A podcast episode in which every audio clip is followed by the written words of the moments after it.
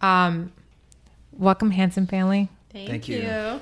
APC Chats. It's South by 2017. We're basically sitting down and collecting and hearing and sharing stories because everybody has one. And when we think about who you all are in our lives as like our surrogate family from the Midwest. Um, one of the things that we've enjoyed most is just knowing your goodness and having that be shared and seen in all ways. And you've moved to the Midwest and you're kind of reimagining your home in a small town that needs reimagining. And we just wanted to see what that journey was like and hear more about it and what you're doing as a family to stay grounded and centered and to move a community forward if that is your intention. So we'll let you open up. Huh. Um, where to start? So it's my fault. I'll put it that Yeah, way. it's her, it is her fault. I would not have chosen the small town Midwest. Let's start with blame. It seems an easy, it's an easy way to start. is. Um, I mean, we moved here. We moved to Austin right before Serena was born. So I was pregnant with Serena and didn't realize it. So almost 16 years ago. Um, because Matthew had family here and we were, And this is where I was before we got married. yeah, we Yeah. were 21 and 22 and thought, you know, let's just move. Let's try something fun. And so we lived in Austin for 15 years and, and it was very good to us. Um, we had lots of seasons of life here. And I feel like I can even geographically locate the changes of life that happened. You know, this is where I matured as a mom and as a neighbor. And this is where I matured as a person. This is where I learned to engage my, my voice for social activism and I learned about other people. Um, and so that was probably the last phase before we left, um, right before we left. And so we left knowing that we needed a little bit of a break from the city. That Austin is a really amazing and sometimes intense place, depending on your personality. And so we needed a break from the city. Um, and so the most natural and unnatural choice was to move where my family was, which is in the Midwest, but not like the Midwest, like I'm, I'm sorry to anybody in Knoxville that hears me say this, not the charming Midwest, like the part of the Midwest that really doesn't have a lot of pride and a lot of economy um, and a lot of reasons to move there, um, which is what we got as soon as we moved. Like lots of, why the hell would you move here from Austin, right? But frankly, I mean, so many citizens from the state of Illinois. Why did you move here? Did you do that on purpose? Like, there had to be some bad reason why we had moved to where we were. Must be divorce, must be that you hate your life, must be some sort of mental breakdown. Um, but the truth was, we moved there for family. We, you know, I still had this um, kind of burning desire to live around my family that never, I had never satisfied. So I'll just put it that way. Um, and so that was what landed us where we were. And so, yeah, and so I would say that probably the theme of our life, um, once we kind of stepped away from some of the corporate world, that, which is where I started when we first were married, was uh, we didn't really have like a vision. This is what I want to do so much, um, as much as uh, I guess the best way to sum it up is we wanted to give voice to the voiceless. That was it. Whatever that looked like, we had no idea. And um, and at that time, it looked it looked like um, work in the faith community, right? The faith community kind of needed a facelift and work in some of the nonprofit uh, worlds, and and we began to connect uh, these two worlds together, and that's kind of what we did in Austin for a long time. We did some international work as well. Um, when we left to go to the Midwest, so my side of the story is I was very, very burned out. Just go, go, go, go, go, and I just I crashed. Like I crashed pretty hard, and we needed a good support network. Can you tell people what you were doing before before you left? Is Just tell our audience what you were doing. yeah, I, was, I mean, we had planted three different churches, and we started a nonprofit here in Austin, a couple nonprofits here in Austin, um, and uh, we we had some international work going on that specifically dealt with uh, human trafficking issues. Um, Well, and it's still a nonprofit here in Yeah. Austin. There's Allies Against Slavery. Allies Against yeah, we helped start that, um, and then the and then the few churches, and so the work we did was good. We're proud of the work we did, um, but at some point, I think I hit a realization. I think I was even telling Sarah one time, I don't know who I am anymore. I feel like I got lost in the work, and um, she she just responded like matter of fact, well. You should know who you are. You should figure that out. And so I said, but it could get really bumpy.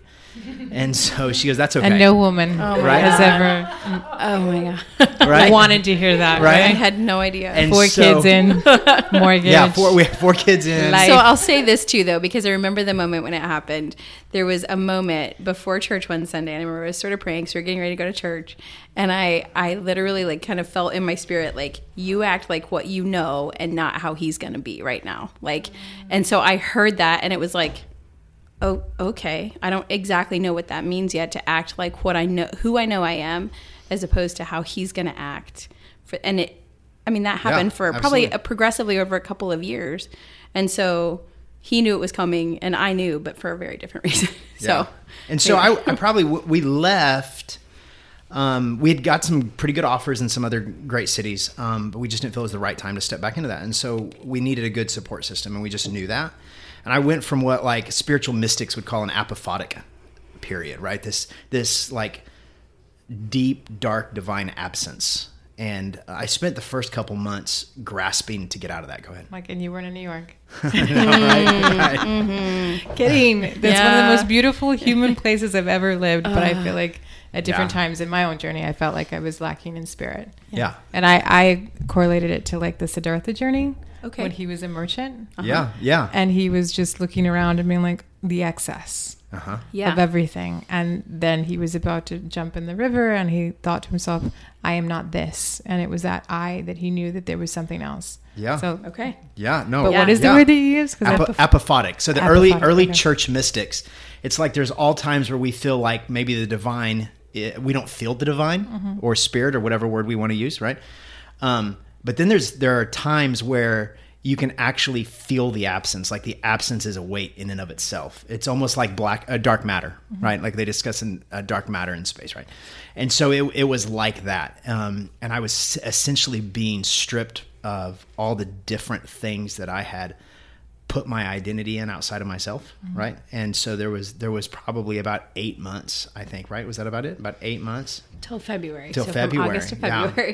And we didn't make any choices up until then whether we were going to stay or not. Um, until we came out of that, because that'd be a bad place to make a decision, right? In life. Um, and then after that, we just we began to survey um, the people, uh, faith communities, uh, politicians, um, the people, farmers, big farming community. Um, and it just seemed like nobody there could uh, they, nobody could see beauty anymore right? And this is this is the heartland of the united states. And i read this uh, um, quote by walt whitman and he said uh, beauty is the handwriting of god. I was like these people can't read anymore. Well, obviously they could read a book but they couldn't see the beauty that was right there in front of them the soil and the you know the cornfields and the stuff that they made with their own hands. It was no longer beautiful. It was desperation. It was survival and we just thought that you know our whole life has been so far about just giving voice. And at one point uh, it just happened to be faith communities that that worked in and it happened to be nonprofit but we weren't married to either of those. Um, and so we thought is there a way that we could we could stay here? We could actually be present and sink ourselves into this soil.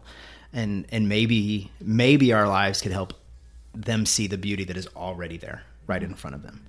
And so we thought that sounded like natural to our story right? And that seemed like that's what we've been doing. And and so why not pick a place that is the exact opposite of austin to do that in right? Well, yeah, talk about what's new and next and all things innovation or hotbed for, you know, I don't like to use the word disruptive, but like the hotbed of disruptive technology, whatever it is that's very celebrated in America right now is new and next. What mm-hmm. better way to kind of do the full journey back to center and say, like, I'm going home? yeah Yeah, absolutely. and I think that was like th- that statement right there. I'm going home. Um, one of the things that kind of helped me through that that apophatic time was uh, studying the hero's journey, right? And that whole going home part, it like it seemed to it seemed to click well. It made sense out of why the hell would you go to a place like this? Yeah. Well, that's this is why. So yeah, absolutely. How has that been as a family to kind of because it's not just, and I feel like a lot of people come to the sense of identity crisis of uh, crisis of faith, crisis of conscience, crisis of you know what's what's been your identity versus what you know you have in you. And I think our our parents have gone through this, and that manifested and self expressed in different ways. I think we're going through this to some extent. Um, I wouldn't know what that's like as a family that stays together you know, as a mm. man questioning his journey. And, and it's a very real and human thing. Yeah. But to stay through that, how have you guys worked through that as as leaders of your family, as a couple, and as parents? Because I'm sure it was hard. Well, I'd kind of love to get our 15 year old daughter's opinion a little bit because I feel like I could polish it really nicely. So she's shaking her head, but I feel like I'd like to hear what has your experience been through these different phases from, you know, the first time we left Austin and and you know that that time out at the lake house um, and the transition into Knoxville and now finally a place that we're calling home. Can you talk about that? And then we can talk about our side of it, but I feel like I'll get I'll get a less filtered version um, from her. Well, I mean, if I understood the question correctly, You're fine. um, if I understood the question correctly, it, I mean, seeing you guys work through it was kind of, you, I can definitely in my head see the different phases, especially for dad. Um, I remember at, uh, where we first were at, uh, our grandpa's and grandma's house, it kind of being, we still didn't know what we were doing kind of, and still kind of getting our landing. I mean, that's how it's been for like the past year, but there especially.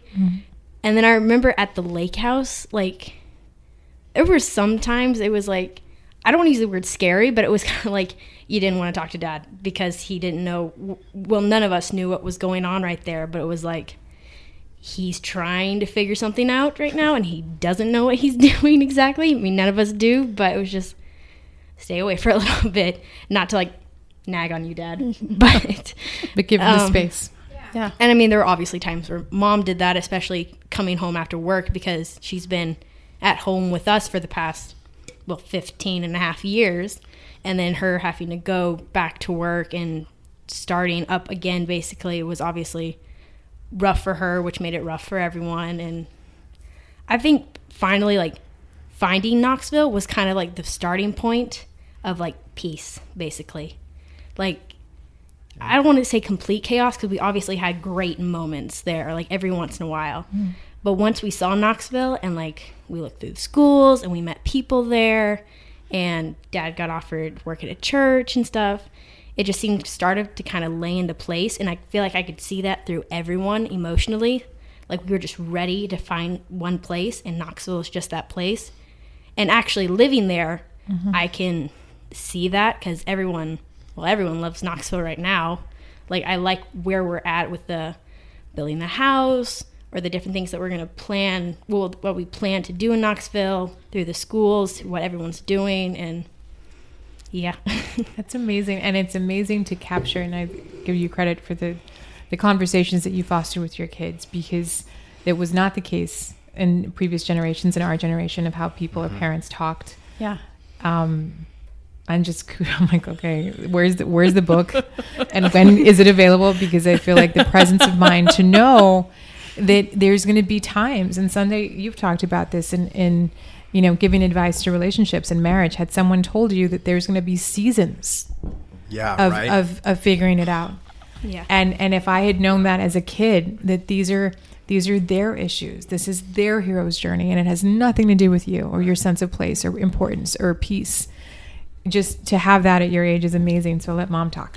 No, no, I mean, I think so. That is probably one of our strategies. Honestly, was a little bit. You talked a little bit about Sunday being the North Star um, before we started recording, but um, before we moved, we asked, everybody. So we went on a two month long road trip um, as a family, to sort of just get the hell out of Dodge. Frankly, it was like I don't want to make any decisions about life um, in a place where f- it's familiar. So let's go be super uncomfortable in a place in a way that sounds kind of fun. Um, and so we explored the Western U.S. for two months, right? And so throughout, we started the conversation with the kids.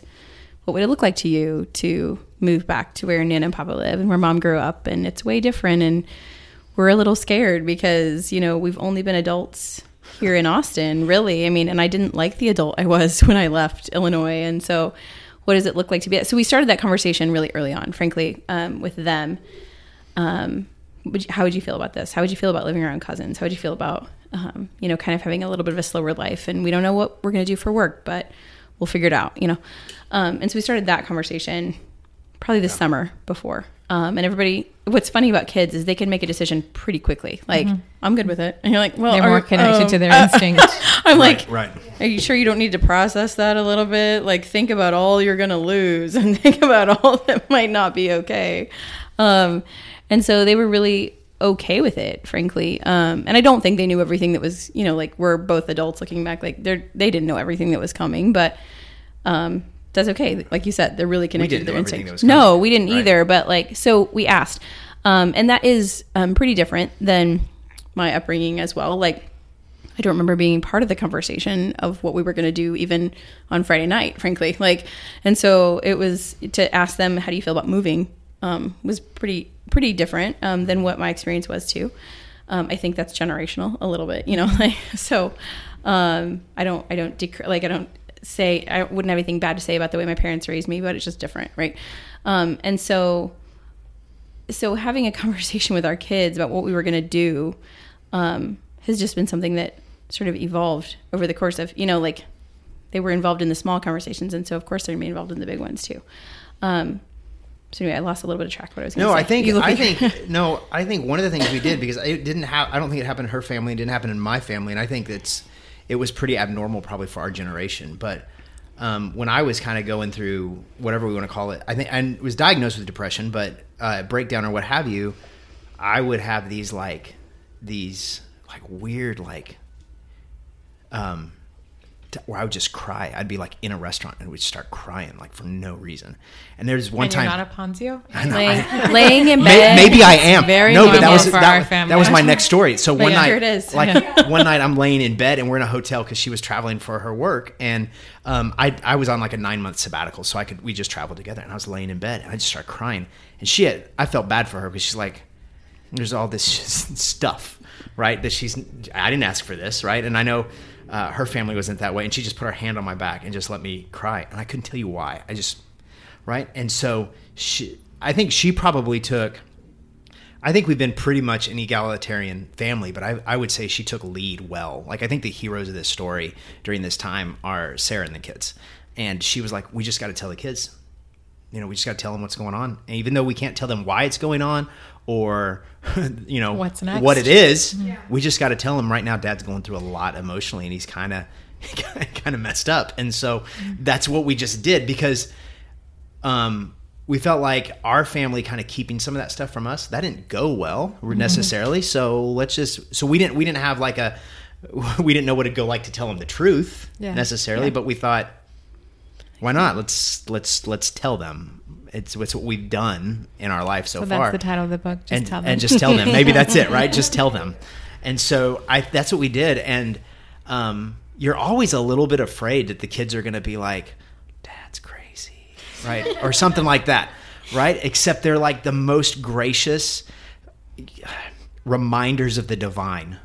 That they're just kind of like, "It's okay," and the grace that they give is like I said, they're the heroes of the story. Them and Sarah is this. It's this grace that kind of creates an environment that that makes makes healing inevitable, right? So the environment that they created for me made it. I couldn't do anything but heal, and so and that came from just being open, just being.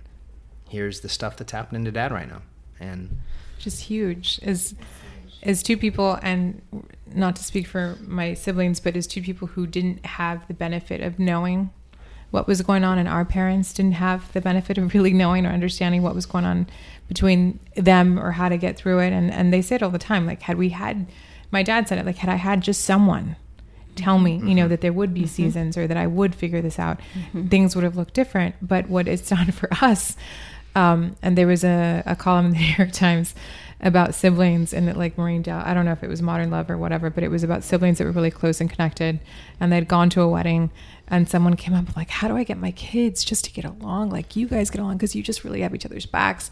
And one of the siblings said well just have a messy divorce. Because that's that's going to force them to really come together Yeah. as one and at one point we decided this is our unit.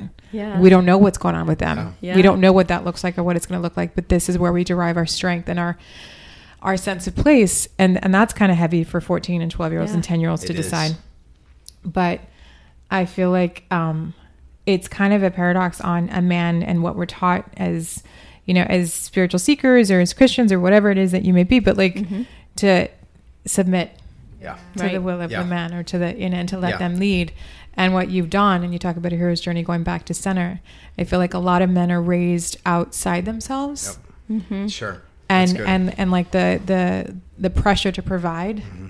and to lead and to be somebody so that you can leave a legacy and and that's a lot of freaking outside pressure A lot of pressure. yeah. without really going back to what is your home and your home is the woman that you chose to raise or build a family with Mm-hmm.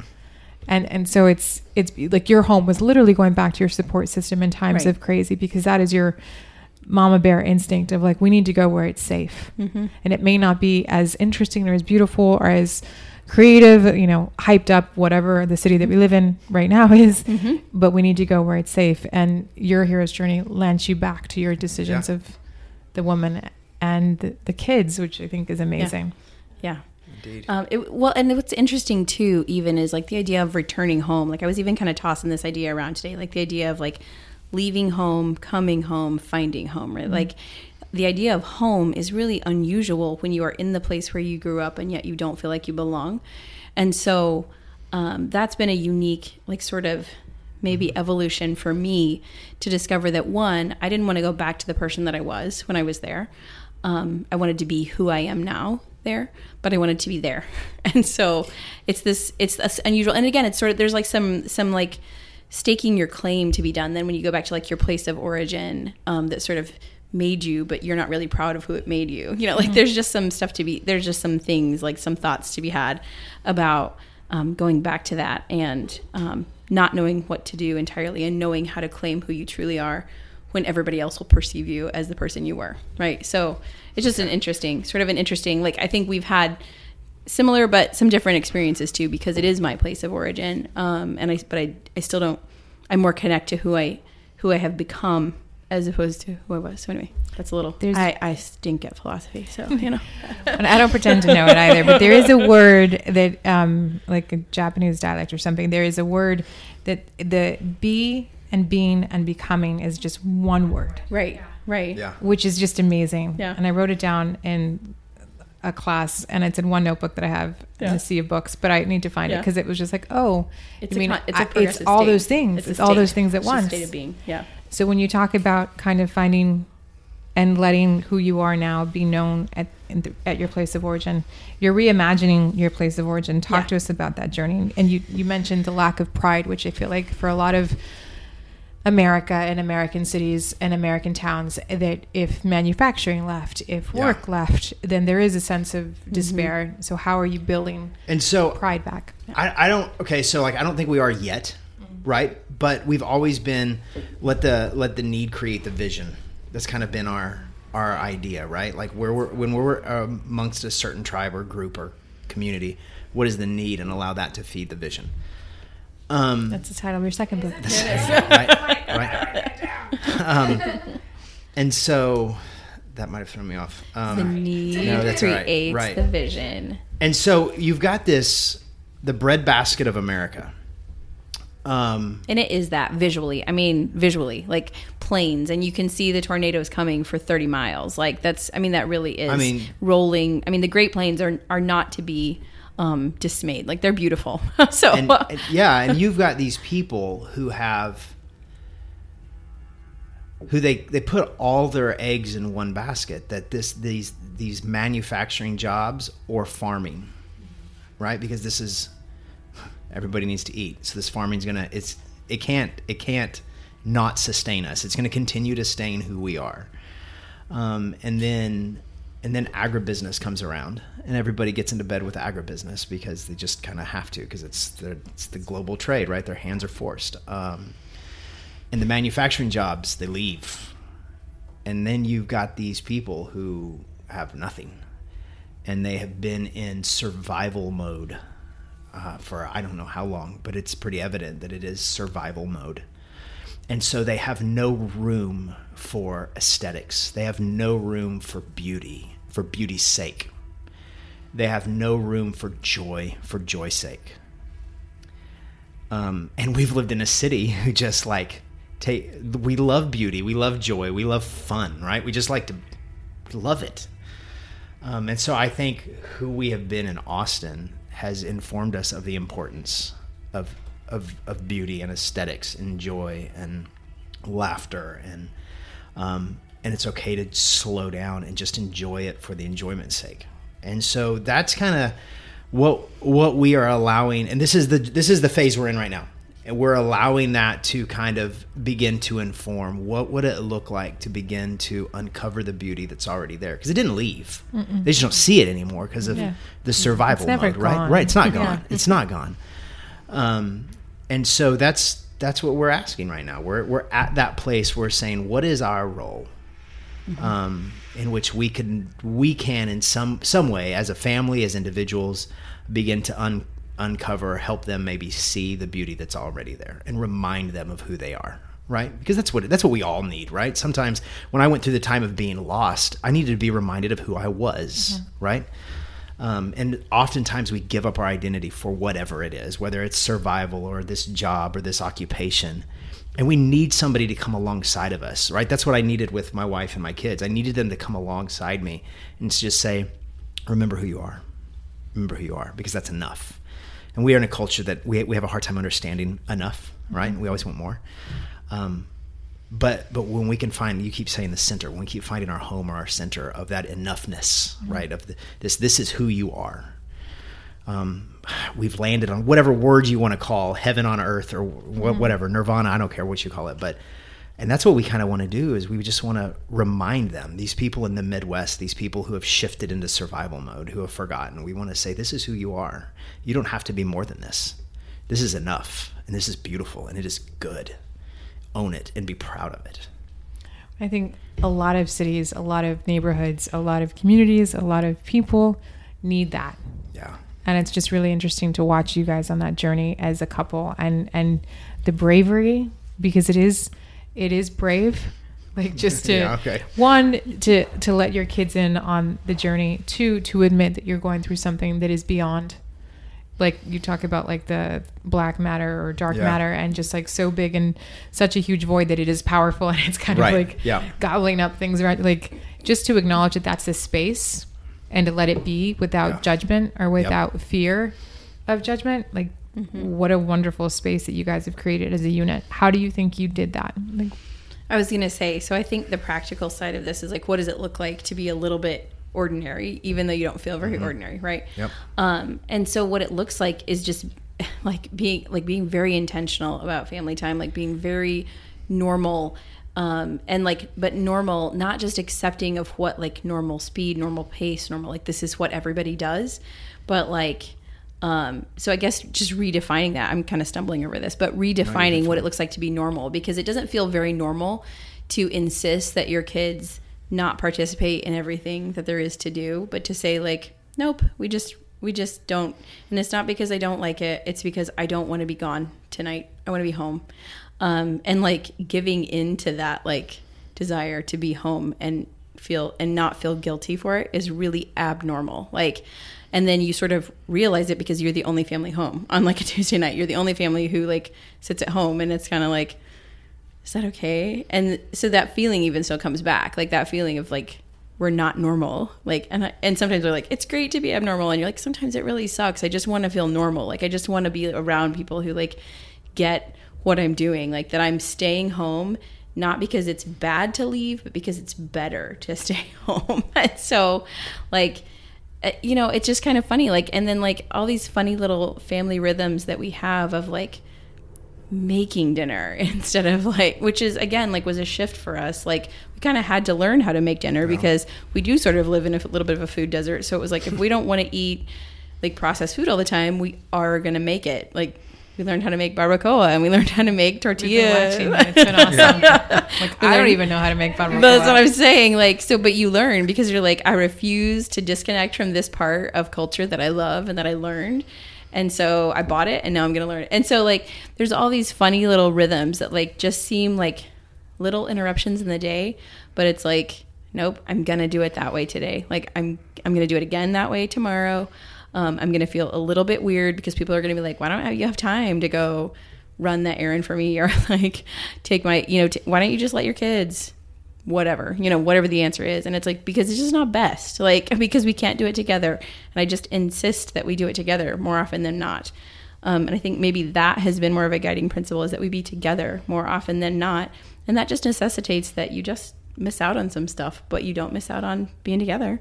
Um, and so that maybe is one like sort of functioning principle about how we've tried. I mean, everything is still so like trial and error. Like it's not. Well, I think I think that's it. I think it's been trial and error. I think we can look back. My, I mean, I feel like I come from a divorced family, um, uh, but I think we look back at the way we were. She's got a great family, but there were things that we can all look back on and say, "Well, our parents did this wrong," and that's not shaming them. They just they just did right. There will be and things our, our our kids kids will do that. Our kids are going to do that, right? the The question is right now, how am I screwing up my kids, right? Right. And how can I? Yeah, right? sure. I- Sunday just it is- for It is right because it is Oh, add it to the bill. I got Yep. it. right exactly It's right? it is happening um and then we have but those things that we we i think we got messed up on we have these like they they create these mental maps. And typically if we don't think about it right which is we just repeat. We repeat them that's what we do. That's, that's the mental map that it created for us.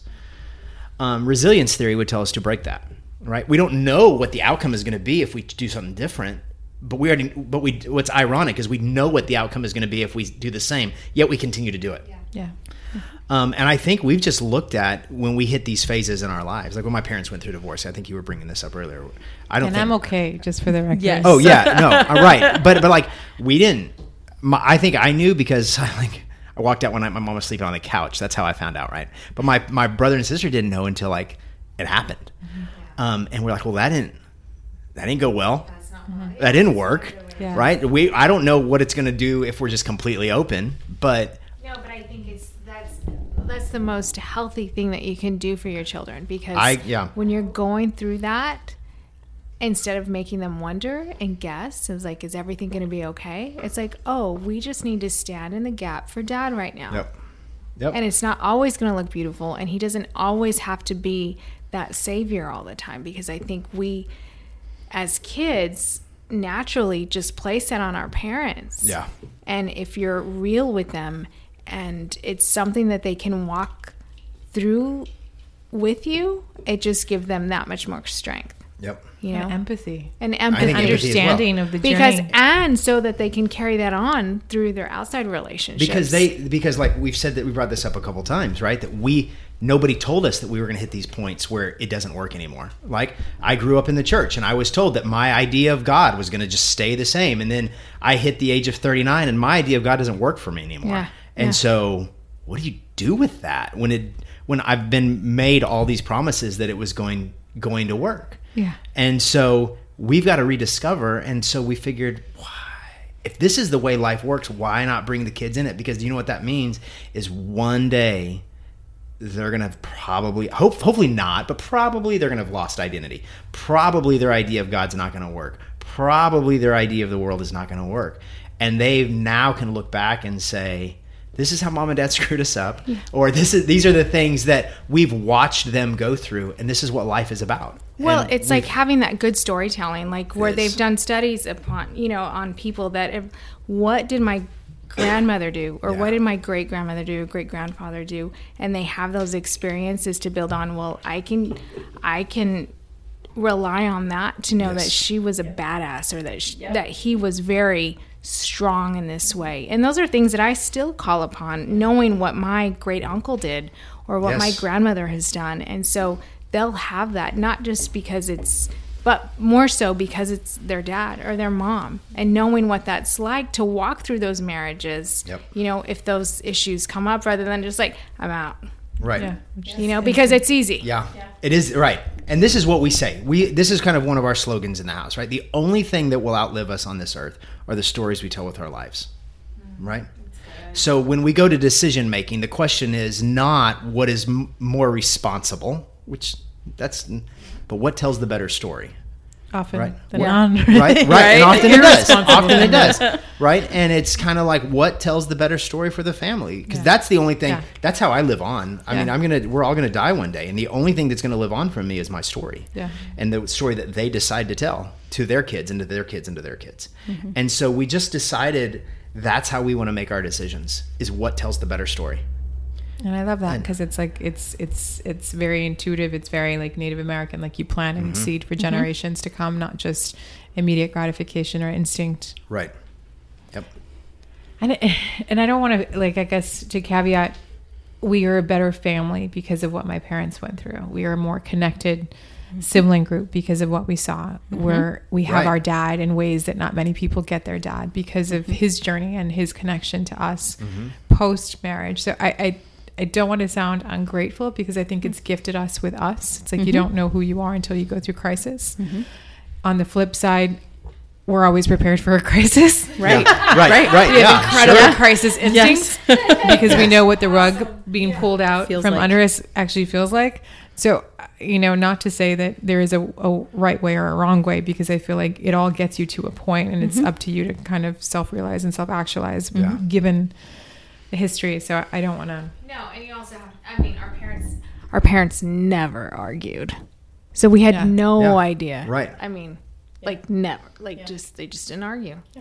So who I go to We for don't either. arguments, I'm like, is that normal? Am I a jerk? Because this is what I really want to say, and I have ugly thoughts right now that I can't get out.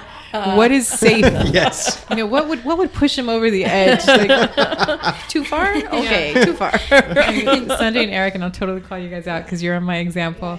In year one, it was like, I'm gonna do it. I'm like, no, I'm in college. I don't have marriage advice right now, but just don't leave. It'll get better. Whatever you do, don't leave. We're not Yeah. quitters. And, No. and there's Yeah, something about right. what we learned. Yeah. It's just like we don't quit. Yeah, Like divorce we're isn't an quitting. option. Yeah. So Yeah. Yeah. Absolutely. It's just um i think it's you guys have blessed us not just with friendship or with you know the friendship that you've shown my sister and her family but just an example of what it means to be human. And and it's not that i knew what you were going through but i think you were really open about it that you allowed me to see a different side of of a man and just the beauty of being vulnerable as a man. you. And and what you've given your kids and just to see your kids and process like i'll let serena talk because i feel like the adults have talked way too much Yes. and i wanted to break out in whitney, whitney houston yeah i believe but you are the not know who that future yeah and it's a, watch coming to america when you're of age but um You'll get it. that's a good intro to Whitney. But um, I'll let you talk. I just feel like you guys have given us such a beautiful example of what it means to walk in faith and in partnership and in marriage. So thank you for that because I feel like we're, there's what we've been imprinted on, or what mm-hmm. we've been imprinted with, mm-hmm. and then there's what we get to collect mm-hmm. as like tattoos. Like this is what I stand Yeah, for, and this is what it looks like. And so I'll let Serena share her perspective on on finding home in Knoxville, and and where you're at now because I feel like it's a happy, a happy place. Well, I would say finding home was like kind of I don't even know exactly how to explain it because a lot of people would think like home is like house, but it's more of like who you're with. Like, like even though I'm with the exact same people, Like someone please cue Whitney Houston right now. no, but I mean, like, even though I'm with the exact same people I was with a year ago in, um, well, the other house we were staying at, and or two years ago while we were here in Austin, I wouldn't necessarily say I was home either one of those places. Honestly, I'm like gonna point out Aiden right here because like through um, what was it? The other place we stayed at, Aiden was like my rock right there. Like whenever I needed to talk to someone or or dad was having a bad day or I just needed to like cry or call someone, I'm gonna start crying right now. um, It's a safe sorry. pod. It's a safe pod. Um, Aiden was like there, and I'm so sorry. I'm crying. I'm No, like, don't be. gonna Don't be start sorry. laughing It's okay. and crying at the same time. no, but I remember like, ooh, I'm sorry, microphone. Um, Aiden was like, and everyone Sunday too, because I remember I've called you once or twice. I need to stop talking to someone else. No, guys. No, your eyes Good. were too dry. That's okay. That's okay. They're good. Seriously, hon. Let it out. We cry all the time. Yes, we do. I was gonna say, come on now. No, I'm not gonna be able to talk though. I'm just gonna. Whew. but what you're saying is that you had people who felt like home. right? Yeah, basically. And so sorry. Anyway, but like now in Knoxville, it's like I still talk to Aiden every once in a while and he talks to me and I'm with the same people. I talk to the same people, but it's like now Knoxville is home and it's it kind of is like I want to say roots cuz roots would normally would mean you have like a history there, but it's like once you start meeting people there, you just start like connecting like like I was talking to people earlier. I remember last time we visited Austin, when we left, it was just so hard to say goodbye a second time. I remember being kind of questioning coming down for the third time to visit or second time to visit. Um, just being afraid of being sad again and being in that place again because no one likes that place. No, but it was kind of a nice realization, kind of like as much I love being down here, hanging out with you guys, and seeing and visiting my rocks through all this. Um, I have friends in Knoxville now. It's like I woke up this morning and I got a text from one of them, or like, kind of sad you won't be at school today, dot dot dot, etc. etc. And it was like kind of a relief knowing that like I missed people. It was weird though, like waking up like, oh, I miss them. I'm excited to go back to Knoxville, and it was like that. I think I'd almost say like two days ago. that's when I would have realized, not two days ago, like this morning or yesterday. That's when I would have really realized that Knoxville is home now. Because like when visiting here, I'm like, oh, I'm visiting home. I'm visiting Austin. Dot dot dot. Whatever. But now, like yesterday, I was like, no, Knoxville's home. Just because like that's where you start making your roots. I guess would be the way to say that. You start reaching out to people and yeah. Well, and I'll just say this as a mama, like it, I'm like, oh, thank God, like that it's about the people, right? Yeah. Because that's the thing you fear when you kind of move around, um, is that you're going to somehow dislocate and and sort of create this like really difficult like that home is sort of impossible to find, right? Like it's just never. And so, you know, kind of hearing that it is our family. Mm-hmm. I'm like, okay, I was hoping for that, but I don't like you have no guarantee that that is how it's going to be. And so you kind of do the best you can to just create this like yeah. environment that we are who we are, no matter where we are. And, you know, we can do this anywhere, you know, even if it feels crazy and I don't know, I don't know if this is going to work, um, to have, you know, sort of the, the folks you're hoping to influence in your kids be like, yeah, this is working because, because where home is, is where we are. And so I think, I mean, that's something yeah. that I think we've worked really hard, for. really hard um, to try to create. Um, and so, anyway, thanks, baby, for sharing that. Thank you. so, what's next for the Hanson family in Knoxville? Uh, we are we are talking to local officials on um, how we can best serve in community economic and social development. What can we do? We don't believe that's the faith community. We feel like we had a good voice on that here. Um, I get to serve in a little church right now, but it's a little bitty church, and so it doesn't take much of my time. Um, but so in Austin, the church was was sort of the vehicle for social change. I yeah. think a little bit, or the church the church had forgotten its ability to be the part of that's, social that's change. That's a good way to say here. It. Yeah. Um, whereas where we are now, the church is such a normalized institution that um, we're not quite sure yet that it's going to be the way that social change comes into the community. So yeah, no, that's great that's and so we are wanting to do something that we've never done before. That's our that's like why not? And again, one of our leading questions has always been, I think, since she went to UT, was, um, what will we, uh, if if we don't do this thing, will we will we regret will we regret yeah. not doing I was afraid to try to go to UT. That's the story there. I was afraid to try to go to UT because I figured for sure they'd tell a 31 year old woman, no, we don't need you here. Um, and so he told me, give it a shot. And I got in. So, and I graduated a couple yeah. years ago. So I said, I think you'll, re- I think you'll regret yeah. not exactly. Yeah, right? I think you'll regret not trying, not trying more than you'll regret trying and failing. Mm-hmm. And, um, and yes. so that's kind of been since then yeah. uh, another value, right? We we what we we kind of call the way we live called live ordinary well, and it's really just value based living is what it is, and what basically what your values are, put those above everything else. Mm-hmm. Um, and so we want to we want to do something completely different, as long as it um, adds value to the social, economic, and community uh, setting of Knoxville. If it can do that, we want to be part of it, and so we're we're looking at uh, opening a coffee shop or brewery or cafe or something that gives money back into the community. Um, the dropout rate's pretty high there, um, and we want to. We have the highest we, teen pregnancy rate in the state of Illinois, outside so, of Chicago. Not even like Chicago included. Knox County has the highest teen pregnancy wow. rate, which is sort of un, like um, unknown and, to a lot of people. And so, and so we want to. We are saying based off of what our, the way our family is gifted, mm-hmm. right? How can we, how can we add to the healing? How can we add to beauty? How can we mm-hmm. add to value? Right. and ask people to come alongside of us. And we love a so- good beer and we love good coffee. So whichever one of those two folks want to pay. Why not both? Yeah. Why not both? Why not both? Exactly. yeah, exactly. So But the thing That's is, we want to just do something we've never Yeah. done. Yeah. So, So it'll be why family. not? It'll be family business of some sort. That's what we're looking at.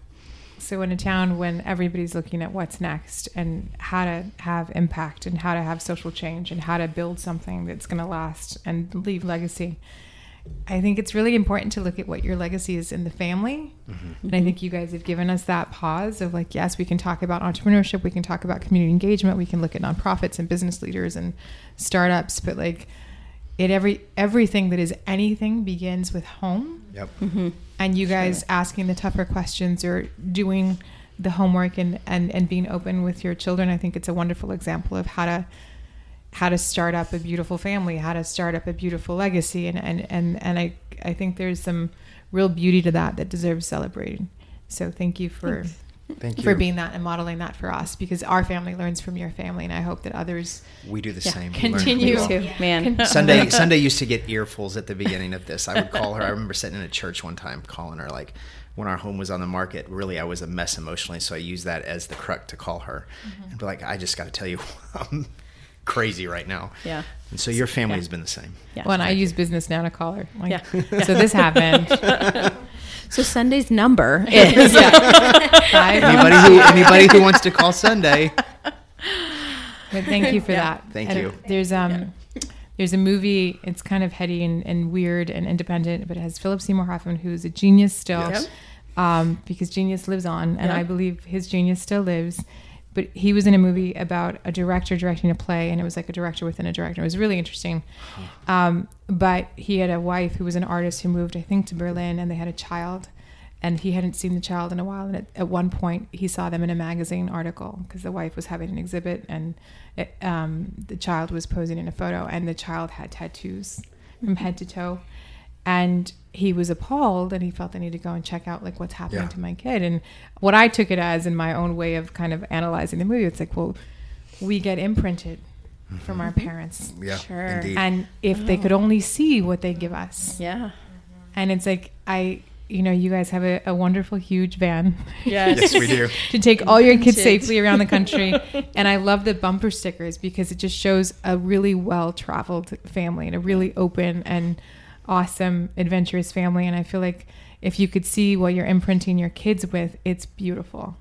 After talking to them and seeing them in this in this new phase, what you're doing, what you're placing on them is just absolutely beautiful. So thank you for doing that because you're raising beautiful citizens and the next generation of what is to come is continues to get even more beautiful because I feel like you're part of that too. So thank you. It does. Thank you. It does indeed. Yay tattoos, good tattoos. Yay, tattoos.